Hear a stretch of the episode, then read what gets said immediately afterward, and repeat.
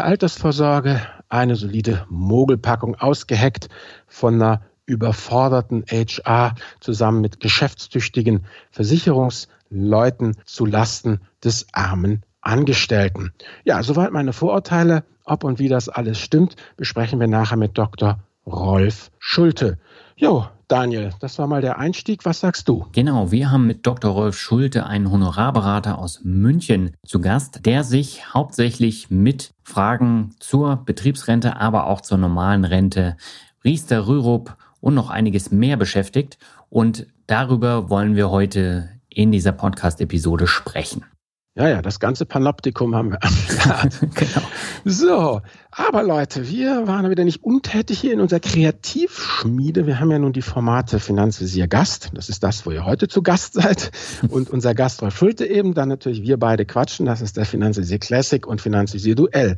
Wir haben jetzt aber noch ein neues Format und das heißt Finanzvisier Hörerfragen. Und da informiert euch jetzt der Daniel, worum es geht. Ja, nachdem die Einsendung von den Hörerinnen und Hörern im November, Dezember so gut ankam, haben wir gesagt, wir möchten das Ganze nochmal so ein bisschen ausweiten und euch die Möglichkeit geben, dass ihr uns Fragen stellt, die wir dann in einer Podcast-Folge beantworten und thematisch äh, so breit gefächert wie unser Podcast, das heißt Geld, Finanzen, alles was dazugehört. Und dafür müsst ihr einfach eine E-Mail an podcast.finanzvisier.com schicken und könnt eure Frage mit dem Handy aufnehmen und uns die Sounddatei zur Verfügung stellen. Ja, genau, das ist ganz wichtig. Also wir wollen da nichts Schriftliches haben, wir werden das nicht verlesen, sondern wir wollen schon eure Stimme hören. Also kurz und bündig 30 bis 90 Sekunden eure Frage aufnehmen und uns bis zum 3.3. des Jahres 2020 an podcast.finanzvisier.com schicken. Bevor wir jetzt zum Interview mit Dr. Rolf Schulte kommen, haben wir noch unseren Sponsor. Es ist wieder Blinkist geworden. Blinkist ist eine App, mit der man über 3000 Sachbücher in je nur 15 Minuten lesen oder anhören kann. Und es gibt tatsächlich neueste Ratgeber, zeitlose Klassiker oder auch viel diskutierte Bestseller aus über 25 Kategorien. Und dazu zählen dann Produktivität, Psychologie, Wissenschaft, persönliche Entwicklung und man hat am Ende vieler Titel dann auch noch Tipps, Tricks und Lifehacks. Und das Ganze gibt's auf Deutsch und Englisch. Und ja, wenn sich das interessant anhört, dann findest du unter www.blinkist.de slash Finanzvisier 25% auf das Jahresabo Blinkist Premium. Ja, Albert, was hast du denn für Bücher gefunden, die du bei Blinkist sehr interessant fandst? Ja, hier äh, Sebastian Fitzek ist ja bekannt hier als Thriller-Autor, aber der ist ja auch Vater und hat ein Buch geschrieben, Fische, die auf Bäume klettern. Da geht es einfach drum, ja, letztendlich, er hat es halt als Literat und Schriftsteller besser ausgedrückt, aber es geht eigentlich drum, was ich ja auch immer sage, dieses Leben und Arbeiten der arschlochfreien Zone. Und das hat er mit Fische, die auf Bäume klettern, eigentlich für seine Kinder aufgeschrieben, wie man da hinkommt. Und das fand ich eigentlich ganz toll. Das andere ist von äh, Matthew Markridge, dein nächstes großes Ding. Das ist auch eine ja, unkonventionelle Art und Weise, wie man einfach ja, vorankommt. Das hat mir auch gut gefallen, weil das so ein bisschen ja für mich war, was ich die letzten 30 Jahre so gemacht habe, wie ich das angegangen bin, hat er da nochmal so einfach nett zusammengefasst. Also die beiden Bücher, das fand ich richtig cool, die einfach ja zu, zu hören eben. Das Praktische ist ja auch, dass man die ganzen Geschichten ja nicht nur zu Hause hören kann, sondern eben auch ähm, schlicht und ergreifend über App dann, äh, wenn man unterwegs ist, wenn man mal wieder im HVV sitzt. Genau. Und äh, wie gesagt, das sind ja jetzt zwei äh, gewesen. Jeden Monat kommen ja noch 40 Titel hinzu. Und aktuell ist es eben meine Lieben, wenn euch das interessiert, also wenn ihr auch mal auf Bäume klettern wollt oder das nächste große Ding machen wollt, dann äh, habt ihr die Möglichkeit, jetzt Blinkist Premium zu abonnieren mit 25% Rabatt aufs Jahresabo. Könnt das vorher sieben Tage lang kostenlos testen. Nochmal zum Mitschreiben. Blinkist ist B-L-I-N-K-I-S-T, also blinkist.de slash Finanzvisier. Guckt euch das mal an. Und damit würde ich sagen, wollen wir jetzt mal erforschen, wie es denn so aussieht zwischen Rürup, Riester und der Betriebsrente. Und der normalen Rente. Und der normalen Rente. In der Folge Schools Out haben wir im vergangenen Jahr über das Thema betriebliche Altersvorsorge gesprochen und haben gesagt, wir würden das Thema gern nochmal aufgreifen. Und wir haben einen Experten gefunden, der nicht nur dieses Thema behandelt, sondern auch noch eine ganze Menge mehr Themen. Und zwar die normale Rente, Riester, Rürup. Und das sind die Themen, über die wir heute sprechen wollen, mit dem Honorarberater Dr. Rolf Schulte. Herr Schulte, schön, dass Sie da sind und wir freuen uns mit Ihnen, jetzt über diese Themen sprechen zu können. Vielen Dank, Herr Kort. Vielen Dank, Herr Warnecke. Ich bin, wie Sie sagen, ja, Finanzplaner, Honorarberater in München ansässig. Mhm. Ich mache seit Mitte 2008, seit Juli 2008 nichts anderes als Gegenhonorar in den Bereichen Versicherungen, Finanzplanung, Anlage- und Vermögensplanung, Altersvorsorge zu beraten. Mhm. Ich gehöre damit zu den 334, aktuell 334 Versicherungsberatern in ganz Deutschland, die eben keine Provision nehmen, die nichts vermitteln, nichts verkaufen. Und gleichzeitig zähle ich auch zu den 197 Honorarberatern in Deutschland, die auch auf dieser Seite nichts anderes machen, als ja gegen Honorar zu beraten. Und Sie wurden mir ja auch empfohlen von meinem Interviewgast, äh, Dr. Nikolaus Braun, der Sie ja wärmstens weiterempfohlen hat, äh, wenn es um das Thema Rente und äh, betriebliche Altersversorgung äh, geht. Sie haben auch Kontakt zu den Münchner Kollegen wie Dr. Gerd Kommer und Dr. Nikolaus Braun, oder? Ja, das ist richtig. Wir kennen uns alle hier ganz gut. Der Kreis ist ja, wie ich schon gerade sagte, nicht sehr groß. Ja. Dadurch kann man die wenigen Honorarberater schon an einer Hand abzählen und der Austausch ist da regelmäßig und auch relativ intensiv. Sehr schön. Albert, dann würde ich sagen, gehen wir ins Thema. Herr Schulte, jetzt 2030, da soll die gesetzliche Rente ja laut den Berechnungen der Bundesregierung auf 43 Prozent absinken. Schön. Gleichzeitig wird dann die Rente noch bis 2040 sukzessive voll besteuert. Ganz ehrlich, was bleibt denn dann am Ende noch übrig? Ich meine, das ist doch irgendwie für die meisten von uns der Weg in die Altersarmut, oder? Grundsätzlich zeigen beide Zahlen hm. ähm, sehr deutlich, dass das für viele Menschen ähm, ein großes Problem wird, wenn sie in Ruhestand gehen. Hm. Das liegt aber weniger an der Besteuerung, mhm. da sage ich gleich noch zwei Sätze zu, Gerne. als einfach daran, dass die gesetzliche Rente weniger als die Hälfte des Lebensstandards im Alter finanzieren wird. Und daher ist das für mich eher ein Aufruf, dass die Menschen eben privat vorsorgen müssen, wenn sie einigermaßen so leben möchten im Alter, A, wie sie sich vorstellen oder wie sie es auch dann vorher gewohnt sind. Ja gut, aber bringt es denn was, wenn ich ganz ehrlich frage? Ich meine, wenn ich jetzt höre, dass wir, die Privatvorsorgenden hier, die unseren Podcast hören, ja, jetzt letztendlich mit ihrer Finanztransaktionssteuer eben dann den Leuten, die nicht vorsorgen, irgendwie doch noch auf die Beine helfen sollen, indem nämlich die Altersvorsorge durch die Finanztransaktionssteuer, also durch letztendlich die Umsätze, die die Leute machen, die eben privat vorsorgen, das machen. Ist es nicht einfach sinnvoller, gar nichts zu tun und einfach dann die entsprechende Partei zu wählen, rumzuschreien und sich gemobbt zu fühlen? Das kann jetzt aus meiner Sicht überhaupt nicht die Lösung sein, zumal die geplante Finanztransaktionssteuer mhm. gemessen an der Renditeerwartung des privaten Sparens ähm, doch weitgehend vernachlässigbar mhm. ist. Und daher wäre die Finanztransaktionssteuer überhaupt kein Hindernis oder sollte auch keine Bremse sein, für irgendjemanden mit dem aktienorientierten Sparen zu beginnen. Vielleicht mhm. noch ein Satz ähm, zur Besteuerung der Rente.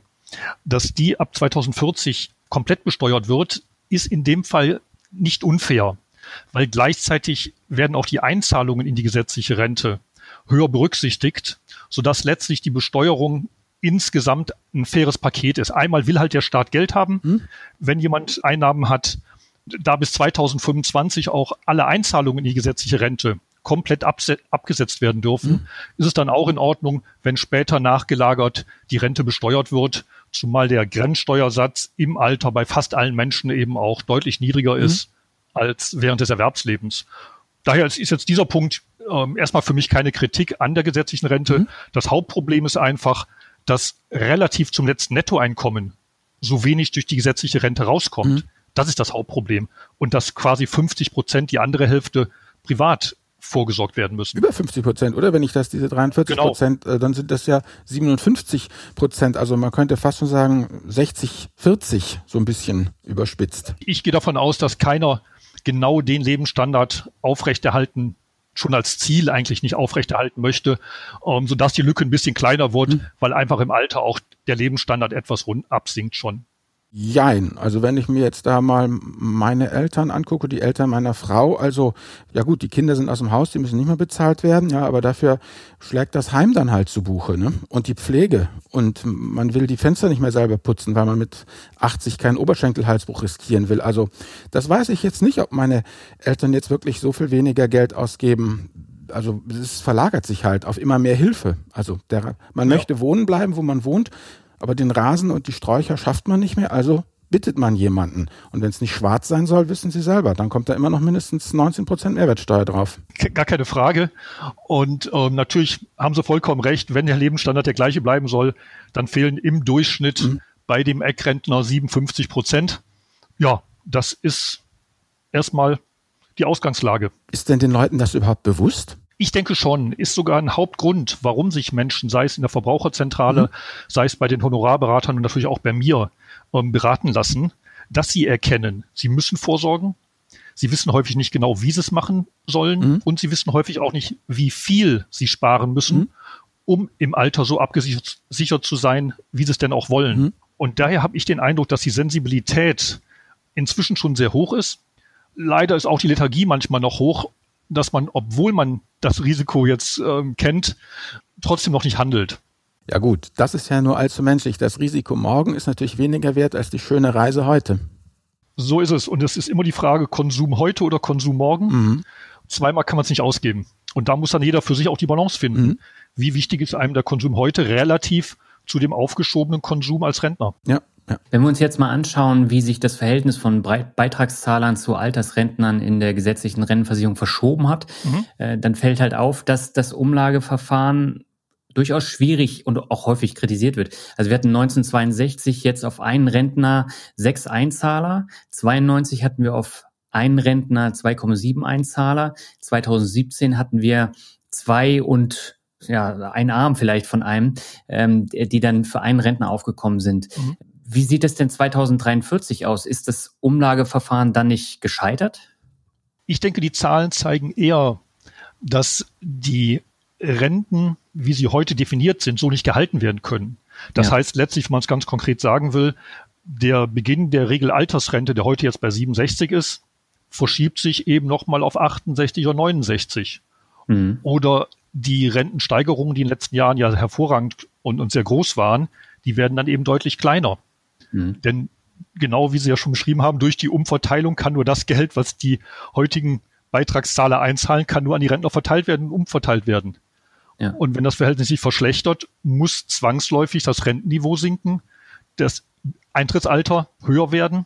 Ansonsten geht es mathematisch nicht auf. Ja, es gibt noch eine dritte mhm. Möglichkeit. Wir können unseren Kindern noch viel, viel mehr, noch viel mehr belasten. Wir können einfach noch mehr Steuern rausquetschen aus der jungen Generation, damit wir Alten, Stimmt. die wir ja, ich möchte einfach daran erinnern, ich bin Jahrgang 66, ich bin geburtenstarker Jahrgang, wir sind viele und wir werden auch entsprechend wählen. Ganz sicher. Das ist natürlich der dritte Weg, einfach die, den Rentenbeitrag um, zu erhöhen. Genau. Und, und darüber natürlich den, den Umlagetopf um, zu vergrößern. Mhm. Und auch das wird gemacht. Die Prognosen sagen ja schon, dass das, ich glaube, 2023, 2024 so auf 22 Prozent steigen wird, der Gesamtbeitrag. Ja, plus 24 Prozent Mehrwertsteuer. Das sind auch mal 5 Prozent, die man auch. noch den Rentnern zugute lassen, kommen lassen kann. Ja. Aber ich glaube, da gehen jetzt auch die Meinungen über die Parteien hinweg gar nicht so sehr auseinander, mhm. dass man eben dieses Rentensystem in dem Sinne modernisieren muss. Und in Frankreich beobachten wir ja momentan auch das Gleiche mhm. dass die Rentensysteme in der derzeitigen Situation nicht mehr die Rentenversprechungen Versprechungen von früher ja, nee. abschließen können und, und, und, und hinbekommen noch. Ja klar, die Zeit, wo man gesagt hat, Mensch, hör mal, Jung, du bist jetzt 55 und irgendwie, wir würden doch gerne den äh, Standort ins Ausland verlagern nimm doch die goldene Frührente an, wo ja dann, es gab ja Zeiten, da, da gab es ja zumindest äh, ja im gewerblichen Bereich kaum noch Arbeitgeber über 55, die wurden ja alle mit goldenem Handschlag ja. verabschiedet. Also die Zeiten sind, denke ich, auch definitiv vorbei. Ähm, auf jeden Fall. Man kann es auch beobachten an den Statistiken, dass das Renteneintrittsalter jedes Jahr größer wird. Mhm. Das heißt, die Menschen arbeiten länger, ist natürlich auch der guten ähm, Wirtschaftssituation geschuldet, aber auch, weil die Menschen länger arbeiten müssen, um eine vernünftige Rente noch zu erreichen. Mhm. Ja, und sie leben ja auch länger, ne? Ähm, ganz genau. Die Lebenserwartung ähm, mit jedem Jahr, dass, dass jemand später geboren wird, steigt um ungefähr knapp zwei Monate. Aber das heißt, wenn ich mich jetzt als Arbeitnehmer nur noch zu 43 Prozent auf die staatliche Rente verlassen kann, ähm, welche Möglichkeiten habe ich denn, um diese anderen 57 Prozent dann zu stopfen? Auf der einen Seite gibt es noch drei staatlich geförderte Altersvorsorgelösungen. Mhm. Das wäre eine Basisrente oder eine Rürup-Rente. Das wäre der Riester-Vertrag und eben die betriebliche Altersvorsorge. Mhm. Und dann gibt es natürlich eine Unzahl an privaten ähm, Sparformen, vor allem ja aktienorientierte Sparformen. Da bin ich wenig überraschend als Honorarberater auch ein großer Freund des Indexfondssparens mit ETFs. Ja. Und natürlich auch versicherungsförmige Lösungen, die man privat betreiben kann. Das ist mhm. erstmal so der Fundus, aus dem man wählen kann. Mhm. Bevor wir das jetzt äh, nochmal genauer aufdröseln, nochmal eine Frage. Wir haben ja jetzt in den vergangenen Monaten äh, ganz viel mit unserem Finanzminister zu tun gehabt. Finanztransaktionssteuer, da haben wir ja schon drüber gesprochen. Aber generell kommen immer wieder neue Fallstricke für Leute, die privat vorsorgen wollen. Was lässt sich denn da ändern? Weil ich denke, die Politik, die geht da in eine ziemlich falsche Richtung. Ich denke, ein Hauptproblem ist, dass in Deutschland sehr stark dem Marktmodell natürlich gefolgt wird. Das heißt, mhm. wenn man jedem, dem Verbraucher ganz konkret genügend Informationen auf den Tisch wirft, dann wird er schon eine fundierte, gute Entscheidung treffen können. Mhm. Jetzt zeigen nur die letzten Jahrzehnte, kann man eigentlich sagen, weder bei der Auswahl von Kapitalanlagen, von Aktienfonds, von Versicherungen ist der Verbraucher in der Lage, gute Entscheidungen zu treffen unabhängig davon, wie viel Informationsmaterial, wie viel Basisinformationsblätter, wie viel Produktinformationsblätter ähm, dem guten Verbraucher auf den Tisch gelegt werden. Mhm. Und da sehe ich eigentlich ein Hauptproblem, dass nicht die Informationsmenge irgendwo zu wenig ist, sondern eigentlich Regulierungsvorgaben durch den Staat, der einfach erkennen muss, dass der das, was zum Schluss rauskommt an, an Sparformen, an Altersvorsorgeformen, dass mhm. die eigentlich nicht effizient sind aus Sicht jetzt der Verbraucher, der Bürger. Und da, glaube ich, muss deutlich mehr gemacht werden, dass die Kosten reglementiert werden, dass die Provisionen verringert werden, dass vor allem auch der Interessenkonflikt, den die meisten Verkäufer ja haben zwischen Verkaufen und Beraten, dass ja. der einfach gemildert wird. Und da liegt sicherlich manches im Argen. Das ist eine ganz wichtige Aussage. Dann würde ich sagen, kommen wir jetzt mal zu dem Punkt, den ich eingangs schon angesprochen habe, nämlich betriebliche Altersvorsorge. Albert, möchtest du hier übernehmen? Betriebliche Altersvorsorge, das, wie soll ich sagen, ist ja einer dieser, dieser Blöcke. Da würde mich einmal wirklich mal interessieren, polemisch gesprochen, wie gesagt, ich habe ja auch meine Frau und ich, wir haben ja auch diese Dinge mal gehabt. Ähm, ja, zu unserer Zeit, da müssen Sie auch mal ein Update geben, wie das momentan eigentlich auch ist. Immer, ja, kurz bevor man ja wirklich so viele Jahre bei der Firma war, dass man davon profitieren konnte. Dann rief der nächste Arbeitgeber und dann waren praktisch alle diese Einzahlungen irgendwie für die Katze und man konnte da nicht viel mitnehmen. Also irgendwie für mich ein Modell, das mag sich jetzt geändert haben. Deshalb haben wir es ja im Podcast, das irgendwie auf den flexiblen Arbeitgeber des 21. Jahrhunderts, Arbeitnehmer des 21. Jahrhunderts nicht so wirklich eingestellt ist. Und das andere ist auch jetzt, ähm, das so ein bisschen pointiert zu formulieren, ähm, die betriebliche Altersvorsorge wird abgeschlossen von einer überforderten Personalabteilung, die eigentlich bloß äh, was haben will, um neuen Bewerbern zu sagen, ja, guck mal, wir haben mehr als nur einen Kickertisch, äh, ihr könnt bei uns auch betriebliche Altersvorsorge haben. Ähm, und auf der anderen Seite stehen halt gewiefte Versicherungen, die eben Produkte anbieten, die vor allem für den Aktienkurs dieser Versicherung gut sind und der äh, Versicherungsnehmer ist irgendwie hm, dazwischen, kann irgendwas abschließen, aber es ist irgendwie mich so ein klassischer Deal zu Lasten Dritter. Die Firma ist froh, dass sie eben auch ein grünes Häkchen jetzt machen kann. Jo, betriebliche Altersvorsorge haben wir. Und die Versicherung ist natürlich froh um den Umsatz. Vielleicht können Sie das entweder bestätigen oder entkräften. Ich denke, da haben Sie schon ganz wichtige Kritikpunkte an der betrieblichen Altersvorsorge direkt angesprochen. Und daher befürchte ich, dass es sich gar nicht so viel verbessert hat zu dem, was Sie ähm, in früheren Zeiten schon selbst kennengelernt haben. Vielleicht sage ich mal vorab noch zwei, drei Sätze zur, mhm. zum Grundmodell der betrieblichen Altersvorsorge. Dann kann man auch die Kritikpunkte besser dran erläutern. Die Hauptform der betrieblichen Altersvorsorge ist ja die Bruttoentgeltumwandlung. Das heißt, aus dem Brutto des Arbeitnehmers wird ein Betrag, 1000 Euro zum Beispiel, entnommen, mhm. bevor das Ganze versteuert wird, bevor Sozialabgaben abgeführt werden, sprich Beiträge an die Rentenversicherung, Beiträge an die Arbeitslosenversicherung und bevor auch die Krankenversicherung gezahlt wird. das Ganze wird dann in der Regel in eine Direktversicherung eingezahlt, das heißt eine ja, Lebensrentenversicherung mit oder ohne Fondsanteil. Der Vertragspartner der Versicherung ist, wie Sie gerade schon angesprochen haben, der Arbeitgeber. Der ist der Versicherungsnehmer. Der Arbeitnehmer ist lediglich die versicherte Person. Und damit passiert leider genau das, dass derjenige eigentlich den Vertrag auswählt in aller Regel, der gar kein eigenes Interesse an einem besonders guten Vertrag hat und B meistens auch nicht ähm, das Wissen, was einen guten Vertrag von einem schlechten Vertrag überhaupt unterscheidet. Mhm. Das ist das erste Problem. Das zweite Problem ist, dass der Versicherungsvertrag wie der andere Versicherungsvertrag in aller Regel, also in weit über 95 Prozent der Fälle, verprovisioniert wird. Das heißt, es wird die Beitragszahlsumme für die gesamte Laufzeit berechnet und darauf dann die Provision berechnet, die über fünf Jahre abgetragen wird. Das bedeutet, ich bin jetzt bei der Max Müller GmbH und mhm. ähm, die Max Müller GmbH schließt das ab. Und dann wird geguckt, okay, der Warnecke, machen Sie nicht mal ein bisschen jünger, ist jetzt 30, der bleibt da noch ein paar Jährchen, dann wird das, was weiß ich, auf 30 Jahre hochgerechnet. Und dann ist der Herr Kort, mhm. ist auch noch Mitarbeiter da und dann noch ein Haufen anderer Leute. Das heißt, das geht dann praktisch, äh, Provisionierung geht dann mal 30 Jahre, mal 500 mhm. Mitarbeiter. Da ist ja schon mehr mhm. als ein AMG Mercedes drin. Da ist ja fast schon der Liegeplatz der Yacht in, im Mittelmeer drin, bei provisionsmäßig ja. dann ja, der Vermittler, der ein solches Unternehmen mit Verträgen ausstatten kann, der kann sich in dem ja auf jeden Fall freuen. Auch wenn in der Regel dann der Provisionssatz schon etwas verringert wird, aber da bleibt immer noch genügend übrig.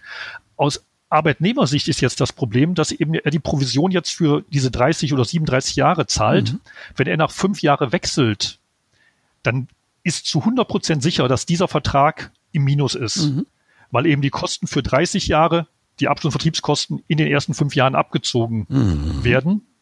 Und damit kann sich das für einen Arbeitnehmer, der, und das ist die Normalität in der heutigen Zeit, immer mal wieder natürlich den Arbeitgeber wechselt, was ja auch sinnvoll ist. Für den kann sich das praktisch nicht lohnen, ein solcher Vertrag. Gut.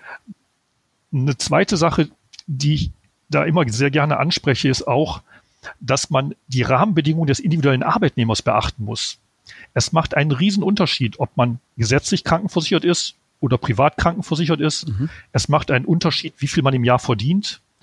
Schlechteste Einkommensbandbreite ist zum Beispiel, wenn man mehr verdient als die Beitragsbemessungsgrenze der gesetzlichen Krankenversicherung, aber weniger verdient als die Beitragsbemessungsgrenze der Rente. Das heißt also konkret zwischen 56.000 und 82.000, wenn man das zufällig verdient, ist die betriebliche Altersvorsorge besonders schlecht. Denn man spart sich gar nichts an Krankenversicherung, ähm, dadurch, dass man Bruttogehalt umwandelt. Mhm. Man zahlt immer noch den Höchstbetrag. Mhm. Und man verliert aber weiterhin noch die Beiträge in die Rentenversicherung. Das heißt, auch der Arbeitgeber zahlt ja dann, wenn man 1000 Euro umwandelt, mhm. für 1000 Euro weniger in die Rentenversicherung rein. Mhm. Er zahlt für 1000 Euro weniger in die Arbeitslosenversicherung ein. Mhm. Und das sind erstmal Renditeverluste, die man mit berücksichtigen muss, ich habe aber noch keine Unterlagen von irgendeinem Vermittler gesehen, der diese Nachteile aufführt. Und ich habe auch noch keine Unterlagen gesehen, der auch über den gesamten Lebenszyklus der betrieblichen Altersvorsorge berichtet. Das heißt, man muss ja auch mal nicht nur die Sparphase angucken, wo schon ein Steuervorteil erstmal mhm. ist, man muss ja auch die Auszahlungsphase sehen. Mhm. Und die Auszahlungsphase, ähm, da gibt es meistens zwei Optionen. Das eine ist, man wählt die Kapitaloption, kriegt alles Geld auf einen Schlag. Das führt aber dazu, dass man genau in dem Jahr, in dem man die Auszahlung bekommt, trotzdem wieder den höchsten Grenzsteuersatz hat.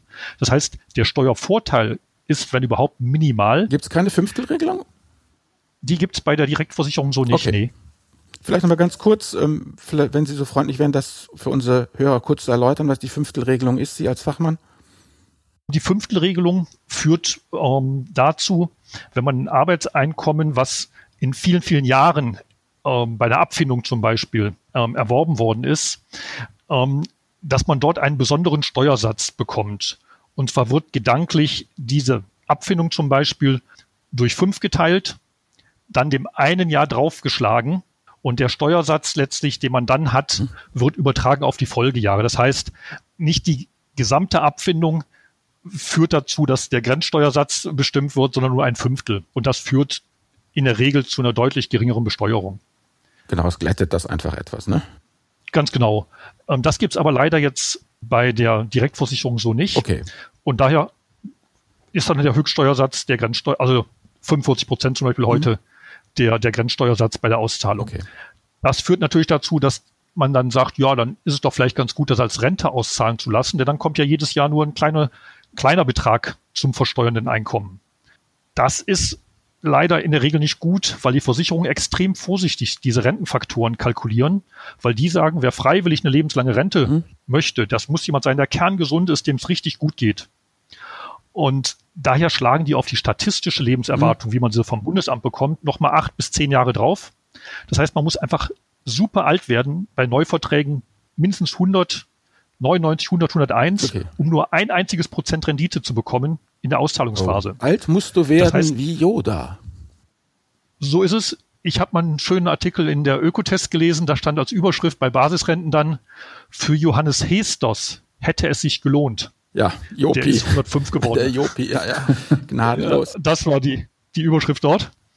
Und das zeigt, ähm, dass die Auszahlungsmöglichkeiten jetzt bei der betrieblichen Altersvorsorge sehr begrenzt sind. Da gibt's kaum gute. Und wenn man das alles mit berücksichtigt hm. und man finanzplanerisch von ersten Tag der Einzahlung bis quasi den letzten Tag der Auszahlung das die Rendite berechnet, ist die, jetzt mal ohne Arbeitgeberzuschuss, da sage ich gleich noch hm. was zu, fast immer negativ. Mhm. Die garantierte auf jeden Fall, je nachdem, was man jetzt an Überschüssen annimmt, kann die minimal mal ins Positive kommen.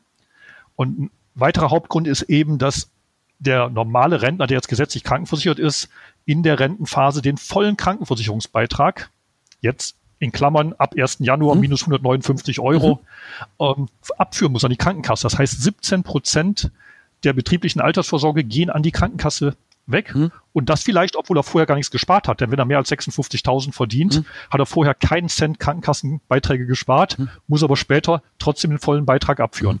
Vielleicht nochmal ganz kurz, um das auch ein bisschen einzuordnen aus Ihrer Erfahrung. So, über welche Summen reden wir da jetzt? Diese 1000 Euro, die Sie da aus dem Brutto genommen haben, ist das realistisch oder ist das eine sehr hohe Summe? In welchem Bereich bewegt sich das so jetzt so? Weil ich fand das eben sehr gut, dass Sie mal ganz konkret auch gesagt haben, diese, dieses Tal des Todes da zwischen, was war das, 52 und, und 86.000. Äh, äh, Gibt es da noch irgendwie ein paar andere Eckdaten, die Sie unseren Hörern mitgeben können? Also was ist so eine betriebliche um, Altersvorsorge? Wie, wie, viel nimmt man da so im, im Schnitt? Also plus oder gibt es da irgendeinen Korridor zwischen 100 und 1000 oder zwischen 100 und 5000 Euro im Monat? Was steckt man da so rein? Um, ich denke, so die Mitte liegt wahrscheinlich so bei 100 Euro mhm. im Monat. Mhm. Das wäre dann ein Jahresbeitrag 1200. Mhm. Bei gut verdienenden Angestellten wird häufig diese vier Prozent der Beitragsbemessungsgrenze ausgeschöpft. Mhm. Das sind dann so ungefähr ähm, 3000 Euro dann, hm? ähm, die dann steuer- und Sozialabgaben frei sind. Okay, aber das ist ja, man muss aber natürlich immer jetzt höllisch aufpassen, dass das ja brutto ist. Eigentlich müsste man diese 100 Euro ja dann nochmal hochmultiplizieren, ne? Mit dem allem, was fehlt. Also wenn man sagt, wie viel wären das eigentlich dann netto? Wenn man sagt, wenn ich das in ETF-Sparplan stecke, dann, dann bin ich ja, bei was bin ich denn da? Wie, wie muss ich das eigentlich dann hochmultiplizieren? Stehe ich jetzt echt total auf dem, auf dem Schlauch? Mit was muss ich das denn, mit meinem Steuersatz muss ich das, ne? Wenn ich irgendwo. Um, die Alternative wäre jetzt, wenn man jetzt eine Vergleichsrechnung machen wollte, wo kommt mehr raus, dann kann man jetzt 100 Euro genau in die Bruttoentgeltumwandlung erstmal eintragen und parallel, wenn ich das mehr auszahlen lasse und nicht die Bruttoentgeltumwandlung wähle, dann muss ich da eben abziehen Steuersatz und die ähm, Altersvorsorgeleistungen. Ähm, das heißt, ich kann vielleicht dann 45 Euro, jetzt je nach Steuersatz, in einen ETF-Sparplan investieren zum Beispiel. Also ganz grob mal gesagt, für jede 100 Euro, die ich in die betriebliche Altersvorsorge reinstecke, kann ich alternativ ein Fuffi in meinen ETF-Sparplan stecken. So über die ganz groben Daumen gepeilt. Ganz, ganz genau. Das klingt jetzt erstmal nicht so, als könnte der ETF-Sparplan die betriebliche Altersvorsorge ähm, schlagen. Doch aufgrund der, der steuerlichen Nachteile und der Nachteile bei der gesetzlichen Rente, die man ja wieder gegenrechnen muss dann mhm. auch, ist die Wahrscheinlichkeit immens hoch dass jeder langfristige ETF-Sparplan ähm, die betriebliche Altersvorsorge schlägt, liegt natürlich auch ein Stück weit daran, dass das eine aktienorientierte, risikobehaftete mhm. Sparen mhm. ist und die betriebliche Altersvorsorge, wie ich sie jetzt dargestellt mhm. habe, ist eine risikoarme Form. Mhm. Und da kann man natürlich dadurch nicht ganz vergleichen, aber eine Renditeerwartung von null ist per se nicht gut. Ja, da kann ich auch deutsche Staatsanleihen nehmen. Genau, da habe ich auch negative garantierte Renditen. Aber jetzt kommen wir zu einem ganz wahnsinnigen Vorteil, ja, den Sie auch schon angesprochen haben, der betrieblichen Altersvorsorge. Ich krieg ja was für Umme. Der Arbeitgeber gibt ja Kohle dazu und das kann ich mir doch nicht entgehen lassen. Oder egal, was es mich kostet, das muss ich doch mitnehmen. Um, jein. Das ist doch immer so. Ich meine, gib den Leuten zwei Payback-Punkte und sie rennen dir die Bude ein. Ähm, das stimmt. Und seit dem 01.01.2019 gibt es ja auch 15 Prozent vom Arbeitgeber dazu. Das ist aber jetzt erstmal überhaupt kein, kein Geschenk, sondern es ist einfach und allein die Kompensation dessen, was der Arbeitgeber sich spart an Beiträgen für Rentenversicherung, Arbeitslosenversicherung, Krankenkasse. Mhm. Früher hat der Arbeitgeber einfach Geld damit verdient, wenn ein Mitarbeiter freiwillig betriebliche Altersvorsorge betrieben hat, dann hatte er zu 100 Prozent weniger Belastung. Das hat jetzt der Arbeitgeber zum Glück ausgemerzt und mhm. in Fällen, wo er was spart, muss er eben die 15 Prozent dazugeben. Mhm. Leider, leider reichen diese 15 Prozent überhaupt nicht aus, damit aus diesem Produkt ein gutes wird, sondern die Berechnungen zeigen jetzt insgesamt jetzt mal über alle Einkommensgruppen, dass der Arbeitgeber ungefähr 25, eigentlich besser 30 Prozent dazu tun muss, freiwillig, damit sich für den Mitarbeiter die betriebliche Altersvorsorge lohnt. Wenn man privat krankenversichert ist, reicht ein etwas kleinerer Beitrag, vielleicht 25 Prozent, mhm. wenn man gesetzlich muss er 30 Prozent dazu tun. Und das ist das zentrale Kriterium, was ich auch meinen Mandanten immer mit am Anfang schon äh, dann frage. Mhm. Wie viel Prozent gibt Ihr Arbeitgeber zur betrieblichen Altersvorsorge dazu? Das ist die zentrale Frage. Und wenn der nur die 15 Prozent dazu gibt, kann sich das nicht lohnen. Aber das ist ja faszinierend. Das habe ich wirklich nicht gewusst. Also praktisch das Geschäftsmodell ist, wenn ich mir noch ein Zubrot verdienen will als Arbeitgeber, dann treibe ich einfach meine Angestellten und Arbeiter in die betriebliche Altersvorsorge. Also bis vor kurzem noch war das dann ein echtes Geschäftsmodell. Bis Ende 2018 ich hätte es jetzt nicht ganz so bissig ausgedrückt, aber grundsätzlich hat er da, da ordentlich profitiert von. Naja, wie soll ich sagen, die Controller des, äh, des Ladens würden es auch nicht so ausdrücken, aber ich denke mal, wenn ich mal Daimler, BSF, Siemens oder irgendwas bin, wenn ich richtig viele Leute habe, Oh, dann kommt da schon ein Sümmchen zusammen. Ja, wobei die Großunternehmen äh, relativ ähm, ordentlich äh, das Ganze abwickeln, sind meistens die Mittel Mittelständler, die sehr sparsam sind und wenig dazu tun und dann auch noch schlechte Verträge haben, mhm. weil die arbeiten meistens mit einem Maklerunternehmen zusammen, über das die auch ihre eigenen äh, betrieblichen Versicherungen mhm. machen. Und damit ist das Interesse bei denen schon besonders gering. Also ich kenne auch die, die Altersvorsorgeform bei Großunternehmen wie EADS oder BMW. Mhm. Und die sind ähm, sehr ordentlich, sehr häufig auch ETF-basiert, okay. mit ganz vernünftigen Portfolien auch inzwischen mhm. und mit guten Zuschüssen, dass man da sogar häufig sagen muss, das sollten Sie mitnehmen. Das ist ordentlich. Gut, dann also auch wieder hier eine Einzelfallentscheidung. Okay, und es ist dann eigentlich mehr so der Mittelständler. Ja, da haben wir, kommen wir doch gleich zum nächsten Thema. Jetzt habe ich das abgeschlossen und es läuft soweit. Was ist denn, mhm. wenn jetzt mein Arbeitgeber pleite geht? Wie, wie, was passiert denn dann? Meine, das ist ja nun, wie soll ich sagen, das soll ja länger halten als die durchschnittliche Ehe. Ja, die, die Pleite ist jetzt noch nicht das Problem, wenn man jetzt an eine Direktversicherung denkt, mhm. ähm, weil ja die über eine Versicherung das Kapital ähm, gedeckt ist und nicht im Betriebsvermögen des Unternehmens liegt. Okay. Schlechter ist für mich eher der Fall, man wechselt das Unternehmen. Mhm. Es gibt zwar den Anspruch, dass man den Vertragswert mitnehmen darf, mhm. aber nicht den Vertrag als solchen. Das heißt, wenn der neue Arbeitgeber sagt, ja, aber wir arbeiten jetzt nicht mit Versicherung A, sondern mit Versicherung B zusammen, mhm. ähm, dann kann man entweder den alten Vertrag beitragsfrei stellen, mit der Konsequenz, dass der mit hoher Wahrscheinlichkeit im Minus ist nach vier, fünf, sechs, sieben Jahren mhm. und wieder neuen beginnen, bei dem wieder die gesamte Beitragszahldauer ähm, und die Beitragszahlsumme dann wieder hochgerechnet wird, neu verprovisioniert wird. Das ist diese legendäre Zilmerung, oder? Dieses Zillmann, diese fünf Jahre. Ganz genau. Das ist die Zilmerung. Das wird dazu führen, wenn man jetzt das mal immer weiterdenkt, dass man alle fünf Jahre eine neue beitragsfreie betriebliche Altersvorsorge hätte. Oder man kann den Vertragswert überführen, aber damit wird dann eigentlich nur der Verlust eingebucht mhm. und dann der aktuelle Vertragswert auf den neuen Vertrag übertragen. Der wird natürlich nicht nochmal verprovisioniert dann, mhm. aber für die neuen Beiträge fällt trotzdem wieder eine neue Provision an. Mhm. Und ähm, mit solchen Lebensläufen sollte man von vornherein erst gar nicht betriebliche Altersvorsorge beginnen.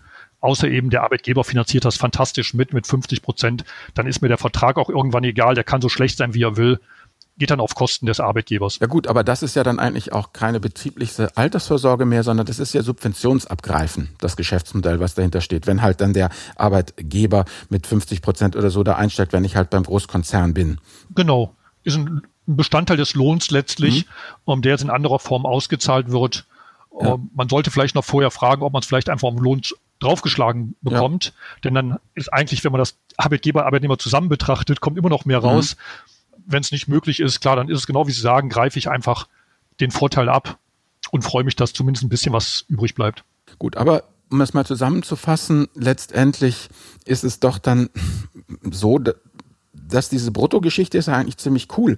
Aber wir sind ja da noch meilenweit entfernt, nehme ich an, von dieser US-amerikanischen oder auch äh, britischen Lösung, wo ja mm, aus dem Brutto eben in diese 41, äh, diese K-Plan, ne, 401k-Plan gepackt wird oder diese ganzen äh, Roth IRA und diese, diese, diese ganzen Geschichten, die mir ja doch deutlich flexibler ähm, erscheinen. Wäre das nicht eigentlich mal sinnvoll, diese ja betriebliche Altersvorsorge dass eben aus dem Brutto A was rauskommt und B der Arbeitgeber auch noch was dazugibt, das in dieses Modell zu übertragen? Was in Deutschland ja immer diskutiert wird, ist ja so eine Form der Deutschlandrente vielleicht, wo alle Formen der hm. geförderten Altersvorsorge einzahlen können. Für mich das Entscheidende ist aber dort, dass die Kosten niedrig sind. Wenn jetzt ein solches Modell wieder mhm. privatwirtschaftlich von Versicherungsunternehmen getragen wird, zu den heutigen Kosten, verbessert sich dadurch auch nichts. Denn es muss auch flexibel sein. Es muss auch so sein wie bei den Amis, dass ich den Arbeitgeber wechseln kann. Und, und das ist halt mhm. mein äh, äh, ähm, ähm, Plan praktisch und den trage ich von Arbeitgeber zu Arbeitgeber und der Arbeitgeber zahlt halt was ein, aber es läuft immer alles auf meinen Namen, weil das ist ja das, was Sie am Anfang ja. sagten, dass der Arbeitgeber der Vertragspartner ist und das ist halt natürlich Murks. Natürlich, das wäre zweifellos ein, ein, ein Riesenvorteil, wenn man ein Vorsorgekonto hätte. Mhm. Ich kenne es jetzt in Australien, da äh, machen die es auch recht ordentlich, wo man dann einfach nur entsprechend seiner Risikoneigung zwischen so drei Tranchen wählen ja. kann. Und, und da fließt dann das Altersvorsorgevermögen ein, kann auch dadurch sehr transparent berichtet werden, mhm. weil das nicht über ganz viele verschiedene Bauteil, Bausteine verteilt ist, mhm. was ja auch die Transparenz äh, stark einschränkt für den Einzelnen. Dann hat er eine gesetzliche Rente, betriebliche Altersvorsorge bei Riester, dann eigenen. Ja. Vielleicht noch, ist eine gute Idee. Wird auch zum Beispiel vom Bundesverband der Verbraucherzentralen stark vorangetrieben, Gut. auch von einigen Politikern. Ähm, hat sich aber noch nicht durchgesetzt, weil die Versicherungswirtschaft auch dagegen Sturm läuft die ist natürlich nicht daran interessiert, ein kostengünstiges Produkt anzubieten, wie es meinetwegen auch in, in Norwegen gibt. Ja. Verständlicherweise, ne? Ähm, klar, verstehe ich. Ist deren Job, dagegen zu sein. Daniel, denke, jetzt haben wir uns so lange über die betriebliche Altersvorsorge mein Steckenpferd unterhalten. Magst du jetzt mal wieder den Ball übernehmen? Ich habe noch eine Frage zu diesem Brocken und zwar, wir haben ja immer mehr auch ähm, so Geschichten wie Sabbaticals, wir haben ähm, Aussetzungen im, im, Lebenslauf wegen Elternzeit und äh, alles, was dazugehört. Altenpflege kommt auch noch dazu. Welche Rolle spielen denn solche Geschichten bei der betrieblichen Altersvorsorge? Hat das einen großen Einfluss? Um, die erschweren es, weil in den Verträgen ja auch vorgesehen ist, wie lange zum Beispiel ein Vertrag beitragsfrei gestellt werden kann, mhm. um, bevor er nochmal aktiviert werden kann. Okay. Und bei der Elternzeit ist das kein Problem, aber wenn andere Lücken mal sind oder dass man sich zwischendurch selbstständig macht, führt das in der Regel dazu, dass ein Vertrag spätestens nach drei Jahren dauerhaft mhm. beitragsfrei ist. Das heißt, er kann auch selbst dann nicht mehr aktiviert werden, wenn man danach wieder einen guten Arbeitgeber finden sollte, für den okay. das dann interessant ist. Zumal ja die Altverträge, also ganz allgemein mal gesagt, je älter der Vertrag ist, jetzt bei einer klassischen Direktversicherung, mhm. desto höher ist ja die Renditeerwartung weil ja auch damals noch die, die Mindestverzinsung oder Garantieverzinsung deutlich höher war als heute. Mhm. Heute werden ja nur noch maximal 0,9 Prozent garantiert und das, das vor Kosten. Doch so viel. Das heißt, ja, und, und die meisten Verträge äh, garantieren nur noch den Beitrag. Die, die weniger darf man ja, man darf nur nicht mehr als Versicherungsunternehmen garantieren. Okay, also mit anderen Worten die Kopfkissengarantie. So ist es. Und das ist natürlich eine Katastrophe, wenn man 30 Jahre lang zu null Prozent sparen würde. Ja. Ähm, das klingt zwar für manche immer noch interessant, man hat nichts verloren, aber eigentlich ist das natürlich ein Desaster. Ja, eben. Mhm. Okay, also gut, dass du das nochmal angesprochen hast, Daniel. Also mit anderen Worten, eigentlich ist das ein Konstrukt für einen Menschen mit einem Lebenslauf, wie sie vielleicht noch in meiner Generation waren, aber ganz sicher in der Generation meiner Eltern. Der Opa war beim Siemens, der Papa war beim Siemens und ich will nach 40 Jahren auch mit der goldenen Uhr entlassen werden. Und für diese gebrochenen Lebensläufe der, der heutigen, das klingt immer so negativ, gebrochener Lebenslauf, für einfach den spannenden, interessanten, flexiblen Lebenslauf, den doch heute immer mehr Leute auch haben, ja, ist es dann eben, scheint es doch nicht das richtige Produkt. So ist es. Das hat sich nicht an die aktuelle Planung, Lebensplanung der Menschen angepasst. Mhm. Und daher kommt das auch eigentlich nur unter dieser einen Prämisse in Frage noch, mhm. die ich eben genannt habe. Viel Geld vom Arbeitgeber. Okay, gut. Dann würde ich sagen, kommen wir zum nächsten Block. Den haben Sie auch schon mal angesprochen, nämlich Riester und Rürup. Und da haben wir in der Vergangenheit auch schon mal eine Folge zugemacht. Wir haben das ziemlich kritisch gesehen. Wie sehen Sie denn die beiden Modelle? Macht Riester eigentlich heutzutage noch Sinn oder ist es auch veraltet? Riester kann Sinn machen und da ist es zum Glück auch recht einfach inzwischen. Es mhm. macht dann Sinn, wenn man eine möglichst große Familie hat und ein möglichst geringes sozialversicherungspflichtiges Einkommen. Okay. okay. Dann ähm, lohnt sich das einfach über die Zulagen. Ansonsten, wenn man jetzt ähm, ganz normal als, als Lediger zum Beispiel mehr als die, die Höchstgrenze 52.500 Euro verdient, ähm, dann lohnt sich Riester nicht. Der Steuervorteil alleine, der Riester bietet, der reicht nicht aus, um aus dem Produkt ein Gutes zu machen. Das heißt, meine Empfehlung ist nur noch ähm, dann, wenn ja man eben relativ wenig verdient, aber viele Zulagen bekommt, dann sollte man auf jeden Fall einen Riester-Vertrag abschließen. Aus meiner Sicht sollte das ein klassischer sein, mhm. weil aktienorientiertes Sparen verträgt sich nicht mit der Riester-Garantie, dass eben kein Geld verloren gehen darf. Mhm. Denn das führt eben dazu, dass Umschichtungen immer zu relativen Tiefspunkten gemacht werden, dass ein Großteil ohnehin im Deckungskapital bleibt. Und äh, daher sollte diese Familie dann einen klassischen, möglichst preisgünstigen Vertrag abschließen. Viele gibt es da eh nicht mehr.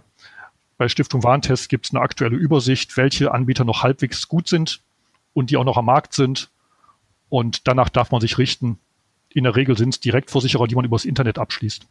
Und was ist mit so einer Geschichte wie Fair, die ja auch mit ETF-Sparplänen arbeiten? Da ist meine Meinung eher kritisch. Die Kosten mhm. sind gut, das Portfolio ist gut, die können aber auch nicht das Grundproblem beheben, dass immer dann, wenn Tief, also wenn Tiefpunkte, relative Tiefpunkte an den Aktienmärkten sind, mhm. müssen die umschichten, das heißt Aktien verkaufen oder Aktienfonds verkaufen und in risikoarme Anlagen reingehen.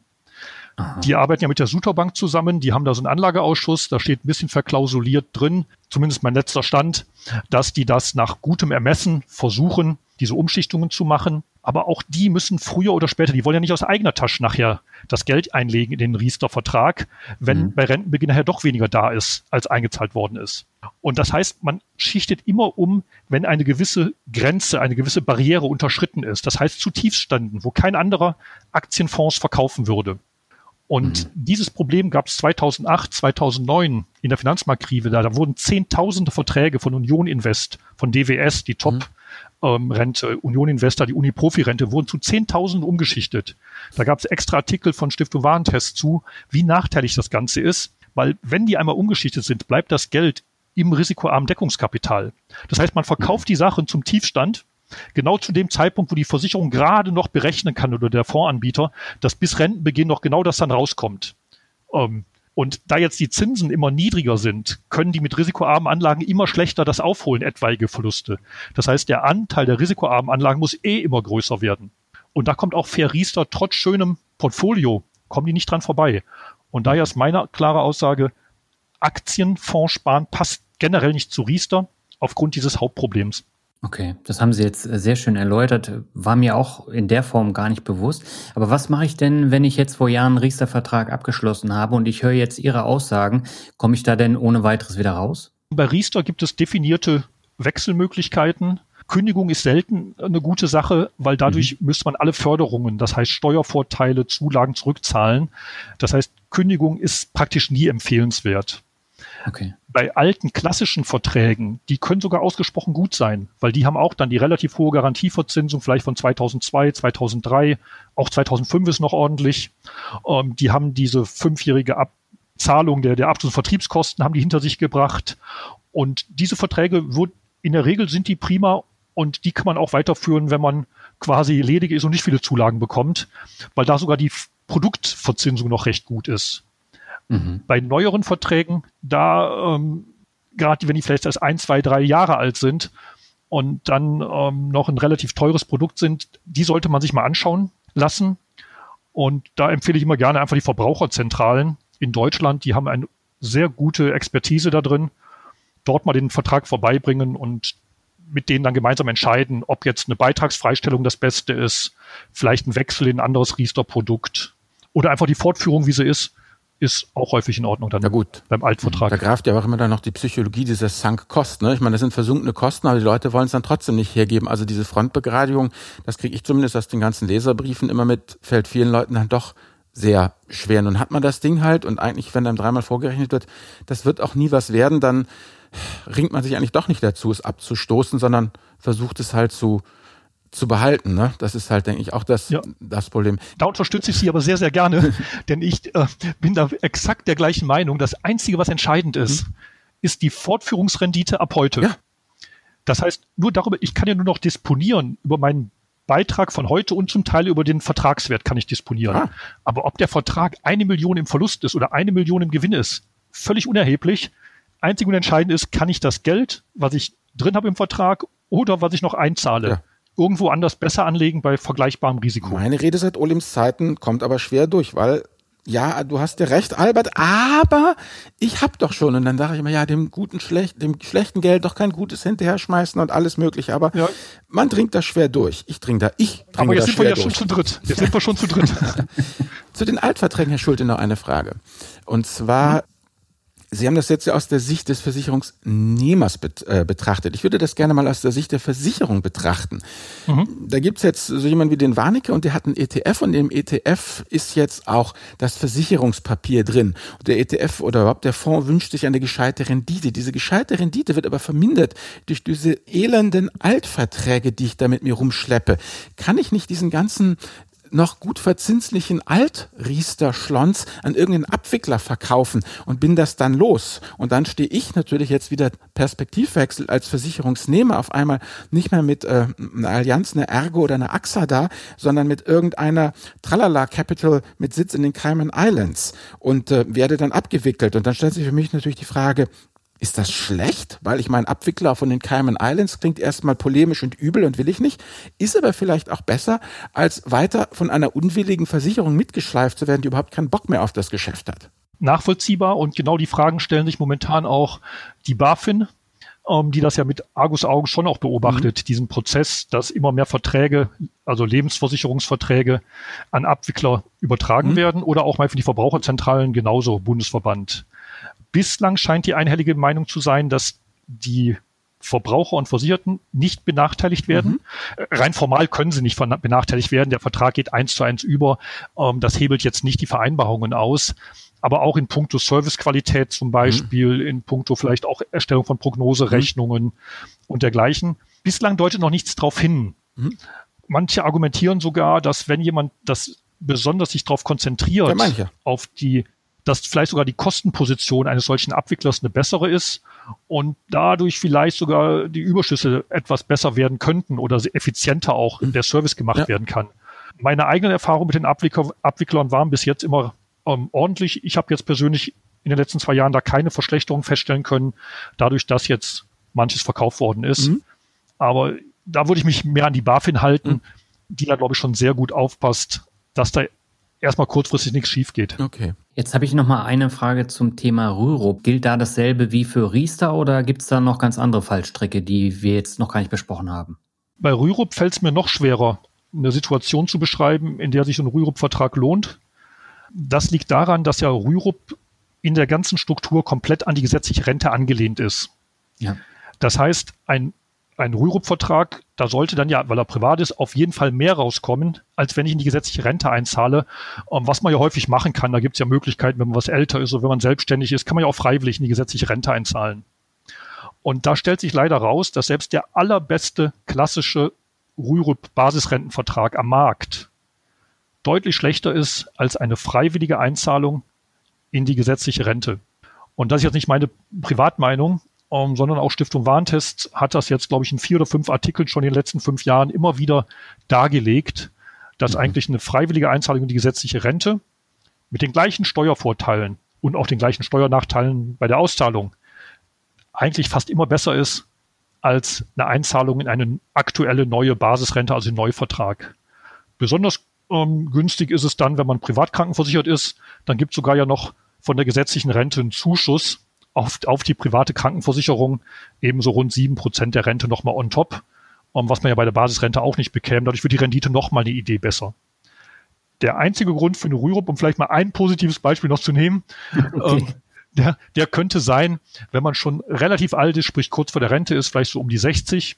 Man hat zum Beispiel eine hohe Abfindung, Fünftelregelung, Stichwort, ähm, um die Steuer zu mildern. Da könnte es mal sein. Und wenn man dann noch weiß, man hat einen sehr geringen Steuersatz ähm, im Ruhestand, weil man vielleicht sehr viel selbstständig gearbeitet hat und keine großen Einnahmen hat, dann könnte es mal in diesem Sonderfall da mit Fünftelregelung, Abfindung über 60, geringer Grenzsteuersatz im Alter, da könnte es mal interessant sein, eine Basisrente abzuschließen aus meiner Sicht. Ansonsten fehlen mir da die, die Voraussetzungen für. In aller Höflichkeit, euer Ehren, das war eben ein Beispiel. Jemand hat lange selbstständig gearbeitet und kriegt eine hohe Abfindung. Das geht ja auch nicht mhm. zusammen. Versus kriegt er dann eine hohe Abfindung, wenn er selbstständig war. Also das sind ja dann, das zeigt ja schon, wie konstruiert das alles ist. Keine Kritik jetzt an ihn, aber wenn, wenn, also ja. man kriegt ja dann fast überhaupt ein gescheites Beispiel zusammen, wo ein Rürup funktioniert es könnte ja auch sein für jemanden, der durchaus als Angestellter gearbeitet hat, der bekommt die Abfindung, der kann ja auch Rürup machen. Ach, das geht auch. Ich dachte immer nur für Selbstständige.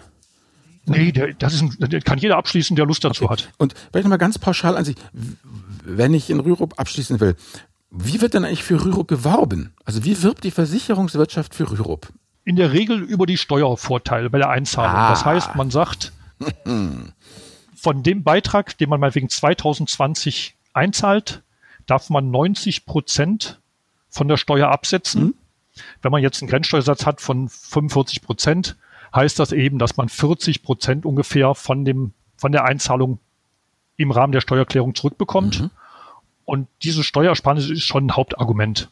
Okay, also wieder der Klassiker, es geht in Deutschland weniger um die Produktqualität, sondern um die Möglichkeit, Steuern zu sparen, egal was es kostet. Genau, das zieht immer, dass man danach über 100 Jahre alt werden muss, um ans Geld wiederzukommen.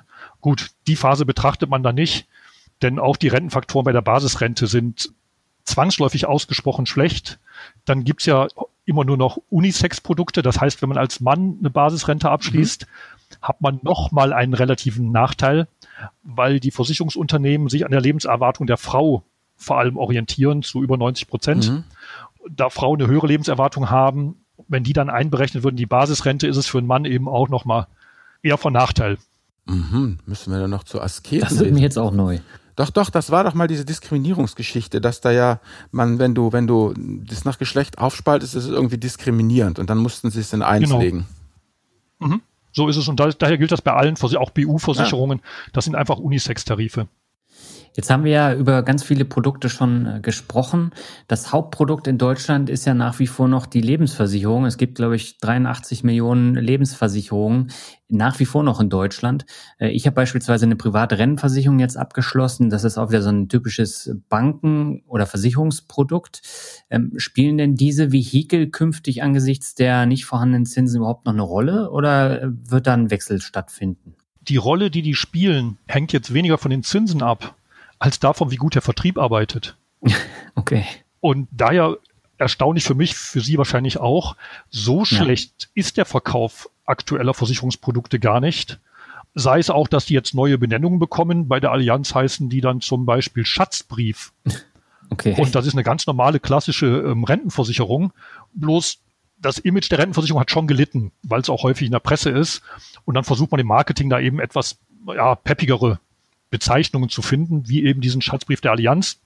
Und es passiert auch immer wieder, dass mal Verbraucher ähm, zu mir kommen und sagen, wie, das ist eine Rentenversicherung. Ich dachte, das wäre so ein Festgeld. So haben die mir das, oder so habe ich es verstanden. Ich will jetzt keinem unterstellen, dass er es so erklärt hat, aber ja. zumindest ist es so beim, beim Versicherten angekommen. Ja gut, und dann muss man und, das ja auch nicht korrigieren von Seiten des Vertriebs, wenn das dann so ankommt beim Kunden. Ja, so ist es. Daher glaube ich, solange der Vertrieb stark ist und solange auch die Incentivierung des Vertriebs mit Provisionen noch eine ordentliche ist, solange gehe ich davon aus, dass dieses Marktsegment zwar immer kleiner wird, das kann man schon beobachten, dass der, mhm. der die Stückzahl geringer wird, aber immer noch eine, eine, eine große, ähm, große Bedeutung haben wird in Deutschland. Ja, Du Daniel, Entschuldigung, wenn ich jetzt hier Daniel, ähm, dieses Zeug oder das ist da Herr Schulz, das können Sie auch, auch sagen, diese, ähm, wenn man auch an Oma und Opa rangeht, ihr solltet für eure Enkel jetzt eine Ausbildungsversicherung abschließen oder eine Aussteuerversicherung und all diese ganzen Geschichten. Das sind ja auch alles verkappte Lebensversicherungen. Natürlich. So wird das und dann da umgelabelt. Ne? Ja. Oma, tu und was für deinen Enkel, immer frisch geboren und so. Und da solltest du was machen. Und du weißt doch, die Ausbildung ist so wahnsinnig teuer. Und da wollen die ins Ausland und alles. Und damit dann mit 18, 20 was da ist, schließt doch heute schon was ab. Ja, und dann sind die Großeltern, Onkels, Omas, Tanten total begeistert, dass sie was tun können für das junge Leben, geben aber keinen ETF-Sparplan ab, weil das ist ja Zockerei, sondern machen genau eine schöne Lebensversicherung, die dann halt eben Ausbildungsversicherung heißt, statt Schatzbrief. Aber Ausbildungsversicherung, das klingt ja auch nobel und edel. So ist es. Und das hilft natürlich dem Vertrieb.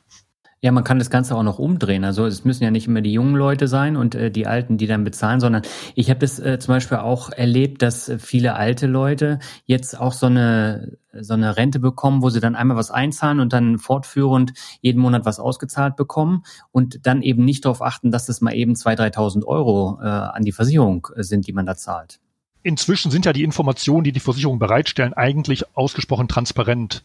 Ja. Also für uns Versicherungsberater ist das schon sehr schön, dass inzwischen so ein Packen Papier mit herausgegeben werden muss, denn alle relevanten Daten findet man wirklich darin. Mhm. Man findet darin die die Kosten, um wie viel die die Rendite mindern, ähm, diese Reduction in Yield auch, Abschlussvertriebskosten laufen. Also ist wirklich prima gemacht eigentlich. Mhm. Bloß der Verbraucher findet das nicht, wenn das auf Seite 37 steht. Und dann kann er häufig auch die Zahlen noch nicht ähm, richtig beurteilen. Ob jetzt 3000 Euro Abschlusskosten viel oder wenig sind, stellt mhm. sich häufig heraus. Ähm, ja, ich wusste einfach jetzt nicht, ist das jetzt relativ viel oder wenig? Und, und Klar. ich versuche es dann damit zu erläutern, zu sagen, um, wie viele Stunden hat er sich mit Ihnen beschäftigt? Was verdienen Sie in der Stunde? Und ja, dann sagen die meisten, oh ja, ist ja schon eine ganze Menge für die drei Stunden 3000 Euro. Ansonsten ja. ist es ja nicht immer so einfach für den Versicherten, das rauszubekommen. Jetzt haben wir ja über diverse Lösungen äh, gesprochen. Wir haben auch ein bisschen über die Politik auch gesprochen und auch über die Problematik mit den Versicherungen und dass die Politik die ähm, schalten und walten lässt, mehr oder weniger. Welche Möglichkeiten habe ich denn jetzt noch, die sinkende Rente abzumildern und dann auch meine starken Einbußen zu verhindern dann am Ende? Ja, die von mir präferierte Lösung ist für Menschen, die noch einen langen Anlagehorizont haben, also zumindest mal acht bis zehn Jahre voraussichtlich mhm. an das Geld nicht ähm, drankommen müssen, ähm, bin ich ein ganz großer Freund vom Sparen mit ETFs. Mhm. Also einfach die Idee, den gesamten Weltmarkt zu kaufen, haben als Vision jetzt alle 10.000, 12.000 Aktien. Ja, und ähm, dann nach der Buy-and-Hold-Methode, also auch wie meine anderen Kollegen Honorarberater, ähm, das Geld dann liegen lassen und halt so viel investieren, dass man auch in der größten Krise noch halbwegs schlafen kann. Das muss halt das Kriterium sein, dass man auch in der größten Krise nicht in Versuchung kommt, die Aktienquote zu verringern. Dann hätte ich noch eine Frage dazu. Diesen ETF-Sparplan nackt oder im Versicherungsmantel? Ähm, auf jeden Fall ähm, ähm, nackt. Bei einer guten, günstigen Direktbank, wo die Spar Kosten jetzt, die Ausführungskosten sehr, sehr gering sind. Denn durch den Versicherungsmantel. Aber da spare ich doch ähm, Steuern, Herr Scholz. Herr Schulz, ja, ich spare doch Steuern. Das ist doch, wie können Sie mir das ausreden, wo ich doch Steuern spare? Das müssen Sie mal überlegen. Das ist doch. Ja, aber jetzt gibt es zwei Sachen zu vergleichen. Zwei Sachen zu vergleichen. Das eine ist der Steuervorteil auf der einen Seite, der aber inzwischen ja gar nicht mehr so groß ist. Bei Verträgen von vor 2005 prima. Da kann sich der noch lohnen. Aber nach 2005 ist der Steuervorteil ja nur, dass die Erträge wenn der Vertrag nach 62 dann ähm, endet und länger als zwölf Jahre gelaufen ist, dass dann die Erträge mit dem halben persönlichen Einkommensteuersatz besteuert werden im Vergleich zur Abgeltungssteuer. Das ist ja der Steuervorteil, aber den muss man jetzt vergleichen mit dem Kostennachteil des Versicherungsmantels. Und mhm. wenn man die beiden Sachen vergleicht, den Kostennachteil des Versicherungsmantels mit dem Steuervorteil, kommt leider regelmäßig raus, dass das private Sparen mit Abgeltungssteuer deutlich besser ist, insbesondere dann, wenn man wenig umschichtet. Mhm. Und das ist ja die Idee auch, dass man eigentlich nur im Rahmen eines Rebalancing sein Portfolio anpackt und nicht laufend Amerika gegen Schwellenländer austauscht. Mhm. Und das führt auch nochmal zu einer geringeren Steuerbelastung, als die Abgeltungssteuer suggerieren würde, wenn man das jetzt mathematisch umrechnet und die Sachen lange liegen lässt. Haben Sie vielleicht nochmal ganz kurz jetzt, wie gesagt, Podcast ist ja ein, ein Audiomedium, das auch öfters nebenbei gehört wird, nochmal kurz konkret sagen, diesen Steuervorteil mal, mal beziffern. Wie muss ich mir das jetzt vorstellen? Sie sagen jetzt, wie war das jetzt nochmal, die, den halben Steuersatz, also ein paar Zahlen einfach dazu. Ein ganz kurzes, über den Daumen gepeiltes Beispiel für, für jemand, der nebenbei spült oder Rasen mäht. Wenn man in Deutschland ledig 50.000 zu versteuerndes Einkommen hat, mhm. heißt das, dass man einen Grenzsteuersatz von 42 Prozent hat. Mhm. Und wenn ich dann meine Erträge mit dem halben Grenzsteuersatz versteuern muss, wären das 21 Prozent. Okay. Der würde dann angewendet auf die Kapitalerträge, die ich aus der Versicherung ziehe. Okay, also jetzt, ich, ich, ich habe jetzt eine Versicherung abgeschlossen, ich bin jetzt 62 und ich müsste jetzt sozusagen, und ich komme 50.000 Euro kommen da raus. Und die muss ich jetzt versteuern, korrekt? Minus die Einzahlungen. Minus die Man muss nur die, den, die Differenz, den Gewinn also versteuern. Okay, den, das heißt, angenommen, ich habe 35.000 Beiträge hm. eingezahlt, ja. dann habe ich 15.000 Gewinn okay. und die 15.000 werden dann mit den 21 Prozent ähm, besteuert. Okay. Und zwar, wenn ich, hm, ja, bei mir ist das ja zum Glück noch nicht so weit, nicht mehr so weit hin, wenn ich 62 bin, warte mal jetzt, das sind dann also noch neun Jahre. Also in neun Jahren, das kann man ja vielleicht sogar noch absehen. Also in neun Jahren äh, sitze ich dann auf äh, 15.000 Euro Erträge und muss dafür mhm. 21 Prozent Steuern zahlen. Wenn ich das mhm. aber alles einfach so nackt gemacht hätte, wie Sie das vorschlagen, wie Dein und ich das vorschlagen, dann hätte ich 25 Prozent müsste ich dann zahlen, korrekt? Ja, plus Soli noch plus Kirchensteuer. Das heißt, mit Kirchensteuer sind 27,8 okay. Prozent, sonst 26,4. Genau, 26,4 zu 21 Prozent. Das ist also praktisch das mhm. Delta, mhm. diese guten 5 Prozent, die ich mir da spare. Außer wenn man einen geringeren Grenzsteuersatz hat. Ich habe jetzt einen relativ hohen genommen. Okay. Ich habe ja mit 50.000 mhm. versteuertem Einkommen mhm. gerechnet. Wenn man jetzt einen geringeren hat, dann wird es natürlich noch besser. Okay, immer mit dem halben praktisch. Okay, da kann ich also noch mehr mehr rausholen. Also ich kann dann immer, ist es aber immer der halbe Satz. Also es kann dann durchaus noch mhm. unter äh, 21 Prozent gehen. Natürlich. aber ist sogar wahrscheinlich bei vielen. Gut, also ja. dann kann ich schon vielleicht sogar mit 10% Delta rechnen, was einfach dann da auf diese 15% anfällt. Ist ja okay. Aber das mhm. gilt ja praktisch, das ist der Deal heute. Aber wenn ich jetzt das als gut 30-Jähriger oder jemand wie Daniel jetzt abschließe, der dann noch einfach mal äh, gute 20 Jahre warten muss, dann kann es ja sein, dass ähm, es sozusagen dann in, äh, in, in, in, den, in diesen, ja, in 20 Jahren ganz andere Steuersituationen ähm, vor vorherrscht. Also ich, ich friere ja damit nicht die Steuersituation von heute ein. Also dass ich, dass mhm. ich sage, hier, das sind 25, äh, 26, äh, irgendwas Prozent Kapitalertragssteuer und mein persönlicher ähm, halber Grenzsteuersatz, sondern wenn sich da irgendwas ändert in den nächsten 20 Jahren, dann muss ich doch praktisch ist doch eine Wette darauf, dass in 20 Jahren das immer noch zu meinem Vorteil ausgeht. Natürlich, in beide Richtungen. Es kann mhm. ja auch, kann man ja auch die Annahme treffen, dass die Abgeltungssteuer steigt, ja. was jetzt auch nicht unwahrscheinlich mhm. ist. Und dann verschiebt sich erstmal die Relation in Richtung Versicherung ein Stück weit. Gut, okay. Also wenn die, wenn die Abgeltungssteuer gestrichen wird, dann, ja, dann ist es so ein Gewinn eigentlich, wenn ich dann einen Versicherungsmantel habe. Also das ist eigentlich letztendlich, es ist eine Wette auf das Steuersystem der näheren oder weiteren Zukunft. Genau, das ist erstmal der eine Punkt aus einer Steuerperspektive, aber der zweite, den hatten wir jetzt noch nicht angesprochen. Aha. Für mich ist die Flexibilität des privaten Sparens, der Möglichkeit, die Sparraten kostenlos zu verändern, Entnahmen zu tätigen, mhm. die Möglichkeit auch für vielleicht späteren mal die Selbstständigkeit Immobilienerwerb, mhm. äh, die Transparenz auch, wenn ich die Unterlagen einer Versicherung sehe, wie die Überschüsse allein berechnet werden, auf wie vielen Seiten und dann sehe, wie einfach doch ein ETF-Sparplan ist, ja. reichen auch bei Gleichheit immer schon diese Vorteile aus, dass ich immer für einen ETF-Sparplan plädieren würde selbst wenn jemand jetzt sagt, ja, aber ich glaube dran, dass die Abgeltungssteuer deutlich höher wird hm. und dadurch sich das Ganze verschiebt. Und das sind für mich noch ganz gewichtige Gründe, die man zwar jetzt nicht in Euro und, und Cent berechnen kann, aber die schon auch die Entscheidung der Altersvorsorge mit beeinflussen sollten. Das ist gut, weil das können ja die Leute, die hier zuhören, sich da dann selber einen Reim drauf machen, ob sie jetzt diese Steuersparwette machen wollen oder eben, wie sie die anderen Parameter äh, letztendlich äh, gewichten. Ja, jetzt sind wir schon relativ weit. Daniel, jetzt? Ich hätte noch zwei kurze Fragen, bevor wir dann zur Medienempfehlung kommen. Sie haben den Länderfonds in Norwegen schon mal kurz angesprochen, aber wäre das nicht auch eine Lösung, die hier in Deutschland auch sinnvoll wäre? Das wäre super. Das wäre für die äh, Bürger ein, ein großer Gewinn. Zum einen, weil zwangsläufig die Aktiensparquote deutlich steigen würde. Die ist ja in Deutschland relativ gering, mhm. ähm, weil auch verschiedene politische Parteien sagen, das ist nichts, Aktien sind Mist. Und das wäre der eine Vorteil. Und der zweite ja. Vorteil ist, dass so ein ähm, Fonds zu extrem geringen Kosten, ich meine 0,3 Prozent hätte ich gehört, wird das in Norwegen kosten, mhm. die laufenden Kosten angeboten würde.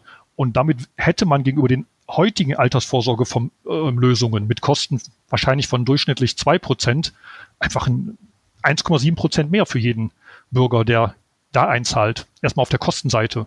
Hm. Und auf der Anlageseite wird die Rendite, Renditeerwartung einfach durch die höhere Aktienquote auch natürlich viel besser sein. Also ich fände das super, sollte dann gearbeitet werden. Und ja, es gibt ja auch politische Bestrebungen, das zu machen. Aber solange wir einen Finanzminister haben, der äh, da keinen Bezug zu Aktien und sonstigen Sparen hat, ist es natürlich schwierig, glaube ich. Das stimmt, das stimmt. Ähm, ich glaube, manchmal ist auch da die Vorstellung, das Wichtigste ist, dass überhaupt gespart wird. Ja. Egal wie hoch die Rendite ist, denn alles, was Menschen privat sparen, muss später nicht der Staat finanzieren. Und ja, ja das ist sicherlich ein Beweggrund. Albert, würdest du noch was sagen? 1,7 Prozent äh, mal hochgerechnet auf diese lange Laufzeit, allein kostenseitig, ja, da muss die Rendite ja nicht mal wirklich himmelstürmend sein. Allein 1,7 Prozent hochgerechnet auf 30 Jahre sind ja schon, ich weiß nicht, würde mich nicht wundern, wenn das auf eine fünfstellige Summe nachher rauskommt, die man dann als Delta mehr hat. Also das ist wirklich ja ganz super. sicher. Ja. Sie haben vorhin ja auch schon mal die neuen Regelungen genannt.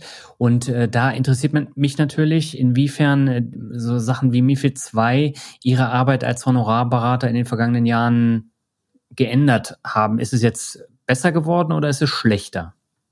Auf der Informationsseite ist es deutlich besser geworden, okay. weil ich bekomme von Banken, von den Versicherungen äh, einfach deutlich qualitativ viel bessere Informationen, mhm. die ich dann in die Gutachten und in die Beurteilungen einfließen lassen kann. Andererseits werde ich natürlich selbst auch reguliert und ja. die Arbeit und der Aufwand ähm, sind auch bei mir deutlich größer geworden.